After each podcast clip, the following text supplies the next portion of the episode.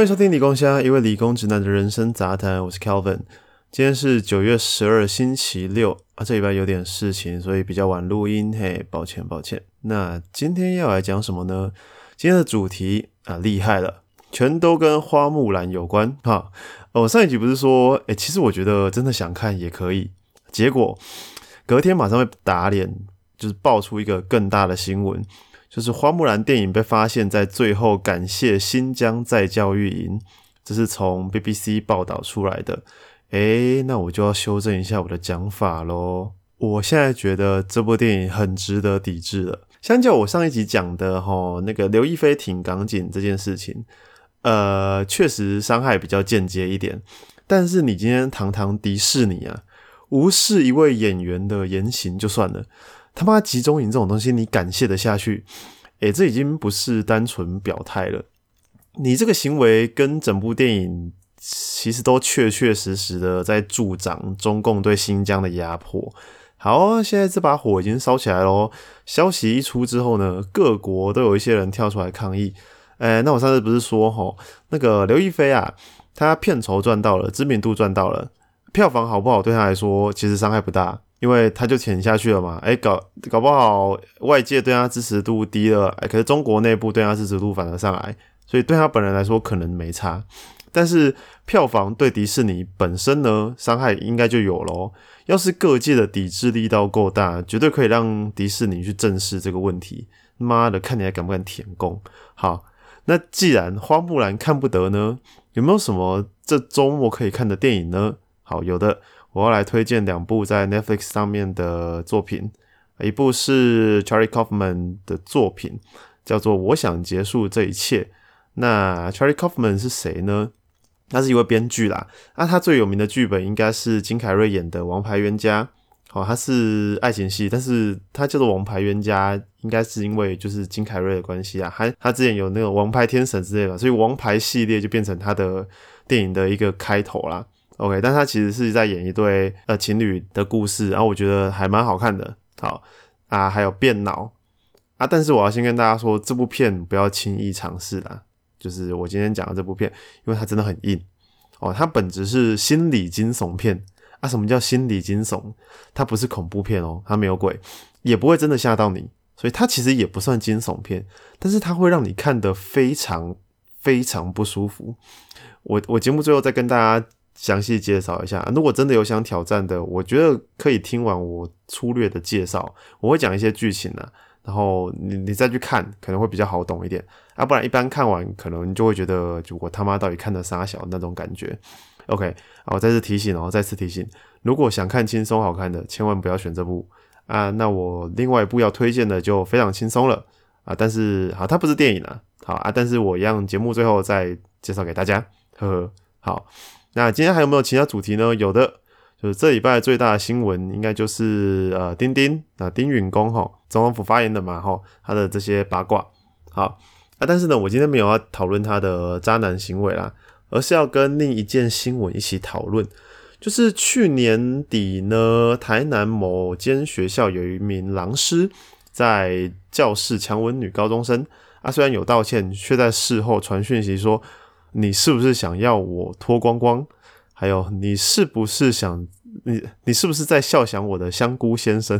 OK，香菇先生这个大概是在形容他的生殖器啦。那我们先不管这到底是啥小形容哈。那这件事情呢，跟丁允恭的八卦，还有跟花木兰呢，竟然有神秘的某种关联可以讨论。哦，他们有一个共同点哦。好，到底是什么呢？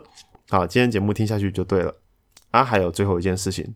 前几天，美国影艺学院宣布，从二零二四年起，如果想要入围奥斯卡最佳影片，那你的电影必须符合规定的四个主项目中的至少两项才有资格。哦，那这个主项目呢，其实大多都是规定一些，呃，必须包含少数族裔啊、女性啊、LGBTQ 或是身心障碍者等等的哈。也就是说，出发点其实就是为了帮助电影产业上面的一些弱势族群。那这个这件事我们应该怎么看呢？今天节目会一起聊到。好，那今天节目就正式开始。首先是花木兰、丁允恭和台南狼师这三件事到底有什么关联呢？哦，比较敏锐的听众可能已经知道我要讲什么了。没错，就是权势性交。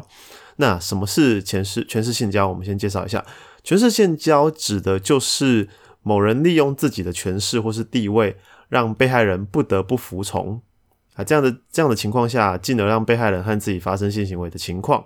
那我们刑法中也有明确的规定，说刑法第二二八条中有写到，呃，对于因亲属监护、教养、教育、训练、救济、医疗、公务、业务或其他相类关系受自己监督、辅助、照护之人，利用权势或机会为性交者，处六月以上五年以下有期徒刑；因前项情形而猥亵之行为者，处三年以下有期徒刑。OK，所以。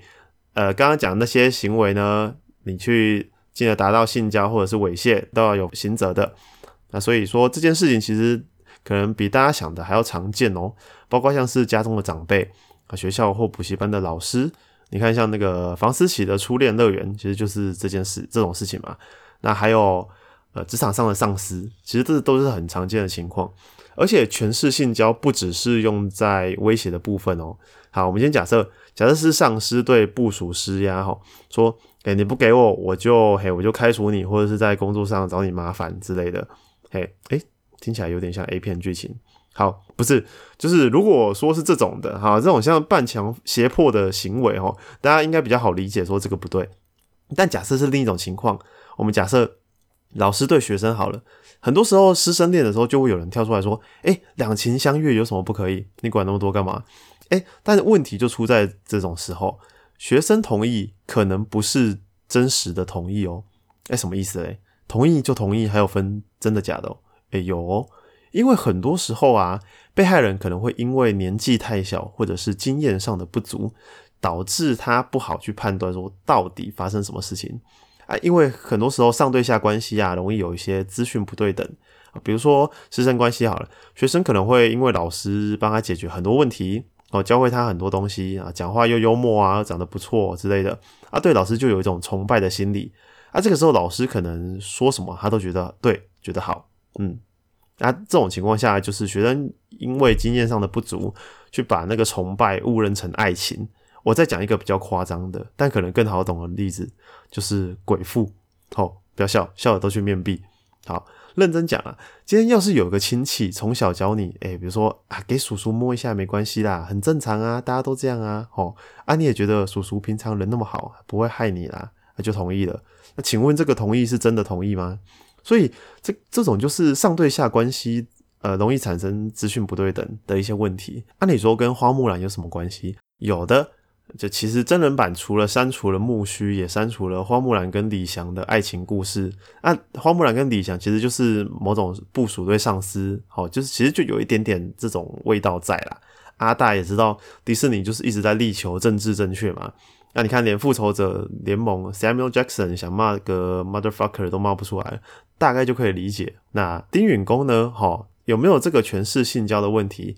这个我可能就不好评论了，因为我也不知道他们详细关系到底是怎样，这个可能要交给法院去认定。啊，讲到这个就得提到哈，法律上是规定年满十六岁就可以合意性交嘛，就是说我们说妨碍性自主罪是十六岁以下的对象嘛。OK，那这个其实就会造成说，有时候全是性交的受害者如果成年了，很容易被判定为合意性交，那就没有办法去给加害者定罪啊。可是矛盾的地方又来了。如果我们为了保护，然后去把全市性交的解释或者讲套用的范围啊，我们扩大到很大的话，那今天是不是只要情侣之间在年纪或是地位或是经济上有一些落差，就可以被认定成全市性交呢？那这样是不是某种程度上其实也是限制到人民的恋爱自由，对不对？假设哎，上司跟下属，你们只要有一个上对下关系，你们就绝对不可以在一起，是这样吗？其实这样的问题有一点难啦，吼。我觉得应该是这样，法律只是最后一条防线，但预防还是胜于治疗嘛。所以最好的方法还是好好落实性教育，OK，让大家从小就能对类似的事情有所防备，才是治本的方法啦。OK，不过关于丁允恭的事情，我还想讲一件事，就是这个歪女说她曾经写信给陈局，说要澄清丁允恭对她的骚扰。结果陈局只有口头告诫丁允恭注意，OK，那陈局对此表示他没有收到澄清信，好，那这件事情其实我觉得烧到陈局有点衰啦。先说啦，我个人对陈局没什么特别的感觉，但是我们假设陈局真的有收到澄清信好了，其实他能做的本来就很有限了。就骚扰这种事情，其实本来应该就是找警察最快。你去找对方的上司啊，他要怎么办？今天如果你们在同个职场或同个校园，那可能还有一些办法。那我们假设一个情况给大家听。好，万一啦，万一今天这个人是故意要黑丁允公的呢？好，就是说这件事情其实是他造谣出来的。那身为上司，应该也不能因为一封澄清信就开除他吧？所以我觉得这件事情要怪到陈局头上有点太过了。好，我觉得怪丁允公就好了。啊，关于这个渣男行径呢，呃，我就没什么要评论的啦。其实我觉得私人感情问题哦，都很难去评论。说真的，详情是怎样，也只有他们两个当事人自己知道而已。OK，但是因为这件事情呢，最近有很多迷音跑出来，然后我也是看得蛮开心的，像是什么蔡英文空文黏黏的都是你害的。OK，好啦，我们进入下一个话题，就是奥斯卡对于最佳影片入围的新规定。好，刚刚前面只是比较粗略性的介绍了，但它的规定就是有分成四个主项目嘛，就是 A、B、C、D，然后反正针对的对象都是女性、少数族裔啊、LGBTQ，还有。身心障碍者，那 A 是目前多元性，好，荧幕前面的目前，OK，那规定是主角或重要配角，或是配角的百分之三十，或是故事主题本身，也就是一些电影目前可以让大家看到的部分，必须有那些族群。那 B 是幕后多元性，就规定的是幕后团队的部分，然后 C 是产业界机会平等性。哦，规定的是制作公司啊、发行啊，然后投资商就是公司的部分啊。那 D 是观众发展性，就规定了片场或是制作公司需要有这些族群的高阶主管。啊，其实这 A、B、C、D 四项规定，你只要符合两项就可以报名了，就可以入围了。所以。大家可能觉得这个做法是不是矫枉过正啊？过度追求政治正确？啊，其实翻开以往的最佳影片入围者，好像也找不太到会因为这个规定被除名的。啊，再加上二零二四年才开始实施，所以大家应该是不太需要担心以后电影会被这个规定绑架啦。啊，然后再深入去了解，就会发现其实这不是什么很严格的规定，大部分的电影其实都还是符合的。啊，我个人是对这样的规定保持正面的看法啦。我觉得很值得鼓励。那这个消息出来之后，很多人就会有一些反对的声音，像是最常见的就是电影归电影那一套说法啦，就觉得啊，奥斯卡管这些干嘛？反正最佳影片重要的是影片本身才对吧？等等的这些这种，反正我就是觉得奥斯卡矫枉过正的声音。好啊，我觉得第一个就像前面讲的，这规定其实并不是很严格，就四项挑两项就好了。说真的，要去限制到创作，可能没那么严重了。那如果可以因此让大家去注意，然后去增加这些弱势族群的工作或是演出机会，我觉得蛮值得支持的。但是又有人会说：“哎，你们奥斯卡是不是贴这些人标签啊？你们带头歧视女性啊，歧视少数族裔啊，歧视 LGBTQ，歧视身障人士，是这样吗？”好，那如果不是歧视他们呢？为什么要特别照顾这些族群？啊，其实会讲出这种话，就是这些人逻辑上出了一点问题。嘿，首先。给好处这件事本身就不是歧视，好吗？歧视是得到坏处。那再来，如果有一天世界上真的每个族群机会都平等了，好，每个社会上每个工作机会表现都一样了，好，那我们当然不需要去特别规定啊。但目前的事实就是，这些人在电影产业是机会相对少的弱势族群。你把他们和比较多数的族群直接放在一起竞争，最后就是容易被比下去。有了这样子的政策去鼓励大家雇佣啊，或是以弱势族群为主题去拍电影，才能去避免这些族群的声音被埋没。那如果电影创作不再多元，到最后只有白人的声音，然后白人对不起啊，其实不是不是针对你们，后来那其实也蛮可怕的，就变成一言堂的感觉。好，所以我再论述一次整个逻辑脉络，就是给这些族群比较多的机会，出发点不是因为觉得他们可怜，而是因为在客观事实上看来，他们就是电影产业中的少数。那为了不要让少数的声音被埋没，甚至是遭到打压，才去定定这类的规则啦。哦，那这种规定其实跟政治上的妇女保障名额啊，或是原住民保障名额类似。出发点其实是为了鼓励这些少数族群去参与这些活动，不要让好的人才啊，因为觉得在某个领域里面自己的身份太难跟多数竞争，然后就放弃加入这个圈子。好，那也才能去确确保说电影圈或是政治圈持续有人会为这些少数族群发表声音。OK，那这个规定其实并不是很难达成，所以我个人很支持奥斯卡这次的做法。好，那以上是我对这次事件的看法。那我们先休息一下，回来再来讲这一拜的影视推荐。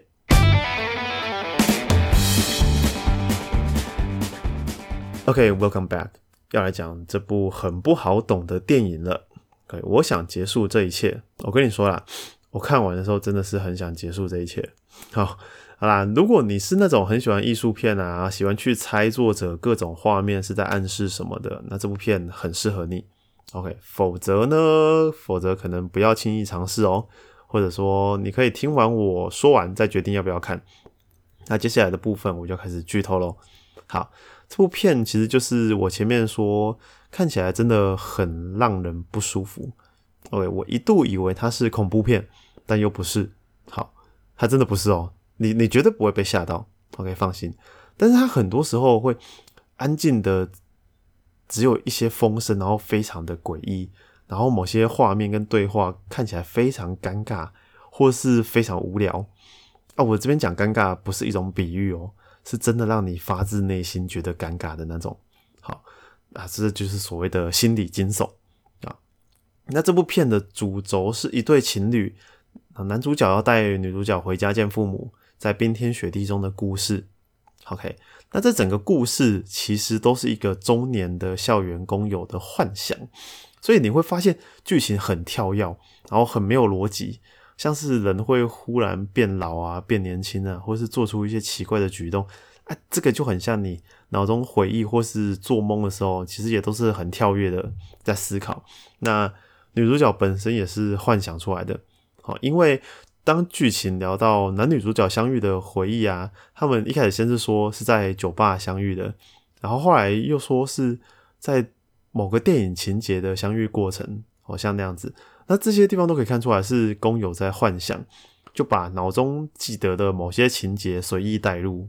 那包括还有像女主角的名字，好，她也出现了好几次不一样的名字。那我觉得男主角可能就是工友本人的投射。就是像像是剧情最后男主角很坚持想去一间冰店啊，我可能就是老公有仅有的美好回忆，但是他到了店里又不敢去跟柜台姐姐搭话，那这其实就是整个故事其实有一点难过啦。讲白话一点，就是一个边缘卤蛇的故事，所以透过一些幻想去满足没做的事情。好，我觉得有了这个大概念之后，你再去看整部电影，你会比较懂他想要表达什么。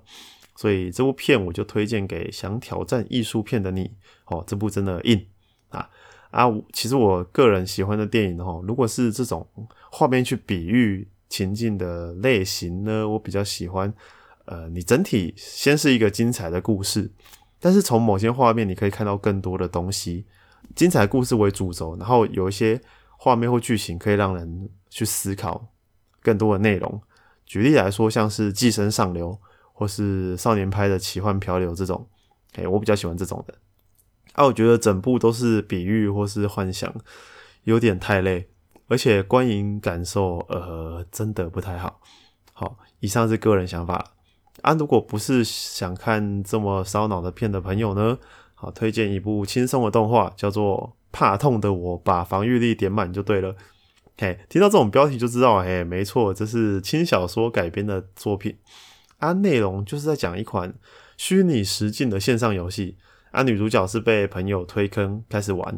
啊，她其实对电玩不太懂，反正就是乱玩，然后莫名其妙超强。好，反正她就是因为怕痛啊，所以就把防御力点超高。啊，反正大家如果有玩过线上游戏，大概都知道啊。一般来说，你怎么分配点数啊，怎么弄装备，其实都有一套比较强的 SOP 嘛。那我们主角就是瞎七八乱玩。结果莫名其妙开发出一种超强玩法，好，反正超好笑啊！整部电影跟画风我都蛮喜欢的，嘿，很疗愈，很适合下班，哦不想烧脑，轻松看。OK，那今天的影视推荐就到这边。那我来回一下观众的留言哈，有一位很黄很暴力的兄弟补充，他说脏话那个吼叶彦博为台湾筛检学会理事长，所以才送正风，其他都讲的蛮好，而且算中立。OK，感谢补充还有支持啦哈。那以后大家如果有任何问题，或者像这位这样想补充一些我没有讲到的，或是其实你觉得我讲的根本不对，想打我脸，都欢迎在 Apple Podcast 的留言给我啊，顺便帮我刷一下五星评价啦，感谢大家。啊，也可以追踪一下理工虾的 IG 账号。那今天就讲到这边，好，谢谢大家，大家拜拜。